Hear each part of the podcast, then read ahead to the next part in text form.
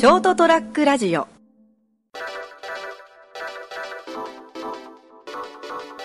皆様こんばんは。11月のえー29日ですね、今日は。えー11月も終わりになりましたが、えー成田デリリウムお届けいたします。えー本日お届けするのは私、成田一人です。えーなぜ一人かと言いますと、えーただいま私絶賛、えー勉強中、勉強中、試験勉強中でして、えーなかなかですね、えースケジュールに余裕がないと。はい。え仕事してですね、えプラス、え勉強をしなければしなければと思いながらですね、えっと、なかなか取り掛かれないということになっております。そしてなぜかですね、え勉強しなければいけないというプレッシャーがあるとですね、えつい本を読んでしまうというですね、あの私人生でこれ、こんなことばっかりしてるなという感じになっております。えーっと、勉強しなければいけないんですけれども、え参考書的なものとか問題集を開いてですね、あの僕ですね、あの、とにかくあの、数学というよりも算数レベルでよく分かってなくてですね、以前、えー電気工事士の試験がおとと、えー受けた時はですね、ほぼ丸暗記で行ったわけですね。理屈が分かってないけども、とりあえず問題数の数をこなして、大体この問題が出たらこの答えっていうので乗り切ったわけですね。はい。えーで、今になってまた、えっ、と、こういろんな試験を受けようとするとですね、あのー国家試験的なものとかね、当然あの、こう、基本的な数学ができないと、あの、解けない問題ですね。問題の意味すらよく分かんない。答えを見ても、ん？これどういうこと？逆数って何？っていうレベルでですね、頭が悪いわけですね。そうなると、まずそこをこう、あの、参考書を調べてもわからないから、こうね、ネットで調べたりして、あ、なるほど、こういうことかって YouTube でこうなんかわかりやすい、あの、中学1年生の算数の解説みたいなのを見て、あ、そういうことですね、と思って、こう、なんとか追いついて、こう、くぐっと問題解いて、あ、もう嫌だって思って、つい、えー小説とか読んじゃうわけですね。おかげで、えっ、と、今月ですね、結構読書がはかどっております。そっちがはかどってる場合じゃないんですけど、ついですね、こう、もう、勉強して辛いなって、すぐもう、僕特にあの、根性がないんで、少し、あの、2、3問解くとですね、もう頭がいっぱいいっぱいになってですね、もう嫌だと思って、タバコを吸ってみたり、ちょっと深呼吸して、こう背伸びをししてしてみたりですね、するんですけども、で、こうちょっとあの、ついこう、あの、自分に優しいんで、こう借りてきた本とかをこう、パッて手に取ってですね、読んだりするわけですね。はかどるはかどる、読書が。で、えー私の読書傾向としましては、まあ大体こうあの、な、パ、なん、どうですかね。あの、新書と言われる、いわゆるこうあのね、あの、やつが2割ぐらいと、それからこうあの、エッセイ的なものをね、ちょっと混ぜて、ちょっと1ぐらい入れて、えっと、人文学的な本をちょっとちょっと混ぜてですね、あと小説みたいな感じなんですね。で、最近あの、あんまり読んでなかった作家さんの本を読んでみようということで、えー図書館を活用してですね、あの、図書館に行ってもやっぱそれぐらいの割合で、まあ、買う本もありますので、大体こう、知らない、読んだことのない小説家さんとかの場合はですね、まずちょっと図書館でなんか代表作っぽいのを調べて借りてみてですね、面白いなと思ったらまずその続きを読むというようなパターンがよくありますね。で、エッセイとかは、まあ、あの、本屋さんも眺めてみて、なんかピンとこなかったら、図書館でですね、あの、なんですかね、これちょっと流してみてね、あの、こエッセイのこうなんか並んでる棚とかを見ながら、お、なぎら健一さんの本がある、ちょっと面白いなと思ってこう読んでみして、やっぱなんかちょっと短い文章でね、あのこう、ウィットの効いた感じっていうんですかね、あの、人柄が滲み出るようなね、エピソードがたくさん書いてあったりするわけですよ。それを見るとついこう今度は YouTube でね、なぎらさんの番組ちょっとなんかなかったかなと思って、こう、酒飲んでる番組とか見て、こう、こっちおお酒飲みたくなったりなんかしてですね、あ、いかいか勉強しなきゃって。もうこれの繰り返しですね。はい。で、えっ、と、新書につきましてはね、あの、今ちょっとやっぱもうすぐ読み終わるのが、あの、白井聡さんの、あの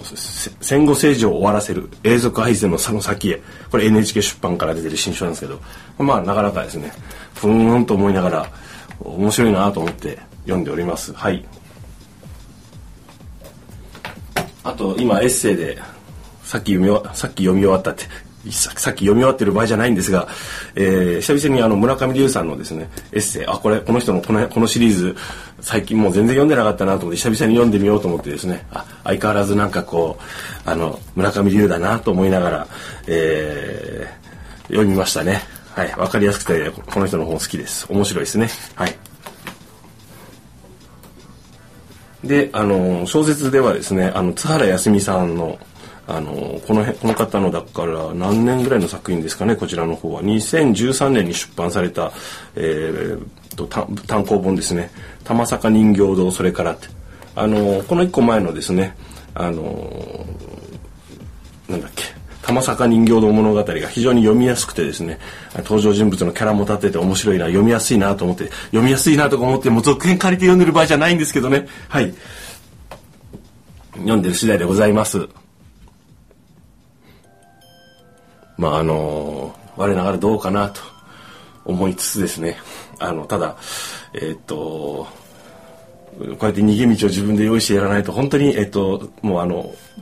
問題集とノート広げてこうやり始めた途端に飽きそうになる自分がいるんでいやじゃあせめてこの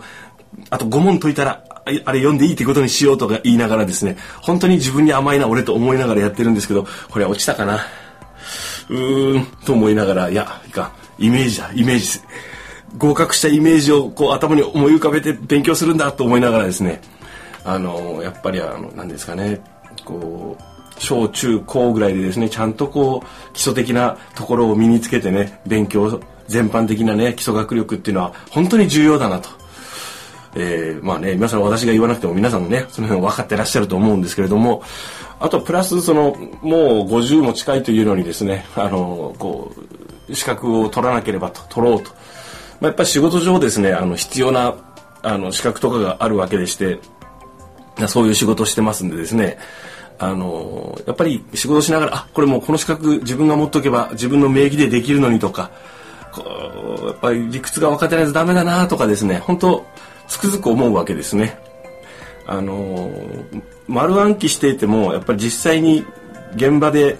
あのその設備とかですね施設を見ながらですね理屈が分かってないとあのこう手順マニュアルとかも作れないわけですね。立場的にマニュアルを作る立場なので作って皆さんにこうやってこれでお願いしますとか言ってあの指導しなければいけない立場なので、まあ、もちろんこう何ですかねこう作るにもまず図面を見てあこれこういう仕組みかともう一回法律調べたりしてですねもう手間がかかるやっぱりあのこう職業というのはこうやっぱりこう若き頃なんですか10代20代の頃にやっぱりある程度こういう道で生きていこうとかね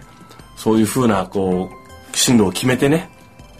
やっぱこう積み重ねてきた人たち勉強したりこう現場でこうあの学んでそしてこうスキルアップしてる人たち、えー、本当あの素晴らしいと思います。私のようにですねあの10代20代をぼーっとしてこうなんかわーとかして過ごしてですねあのその後こうあのお酒の販売の仕事とかをしながらですねあのこう40代になってですねあのよしとか思ってこうあのこう職業もう本当業種ごとガラッと全然違う仕事に就いたりするとですねまあつけてつけたのもまあありがたいことなんですけどもでそれからこうまた一から勉強し直しなわけですね。みんなそんな思いをして生きてるのかなと思いながら、まあ、もちろんね既存の職業をこう若い頃からその職業を志してついた人たちもね、まあ、世の世間の流れといいますかあの状況の変化に追いつくために日々勉強してらっしゃるわけですよねやっぱり。まあそうしていかないとですねあの本当にあの、状況社会状況にしろ本当あのテクノロジーにしろ変わっていってます。まあ政治とかねあの世界このシャバの全般的なものもねどんどん変化していく。まああのこう10億円欲しいなとか思いますよね。それお金があったらもうあのてれーっとして、なんか、いや、今日も天気がいいね、とか言いながらね、あの、カフェでお茶でも飲みながら過ごせるのかな。でもまあそういう身分じゃないんでね、もうやるしかないと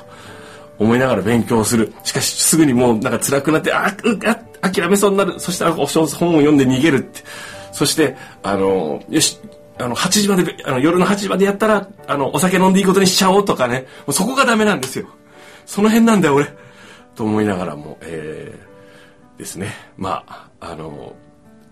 本当にもうもうやめたになってしまうとまずいんで自分をだましだましですね甘やかしつつこう尻を叩きながらですね、えー、まあこんなこんな番組をですねあの収録してる場合じゃないなと思いながらこれもまた一つの息抜きと思いながらですね、えー、ちょっともうそろそろねあの年も50差し掛かろうというのに全く右往左往しているそんな成田がお届けした成田やデリリウム、えー、皆様の毎日が、えー、平和で幸多からんことを願いつつですね今日は、えー、お話ここまでとしてございます。最後までお聞きいただきましてありがとうございました。お届けしたのは私私成田成田やデリリウム、えー、でした。それではおやすみなさい。ST- ラジオ .com ショートトラックラジオ。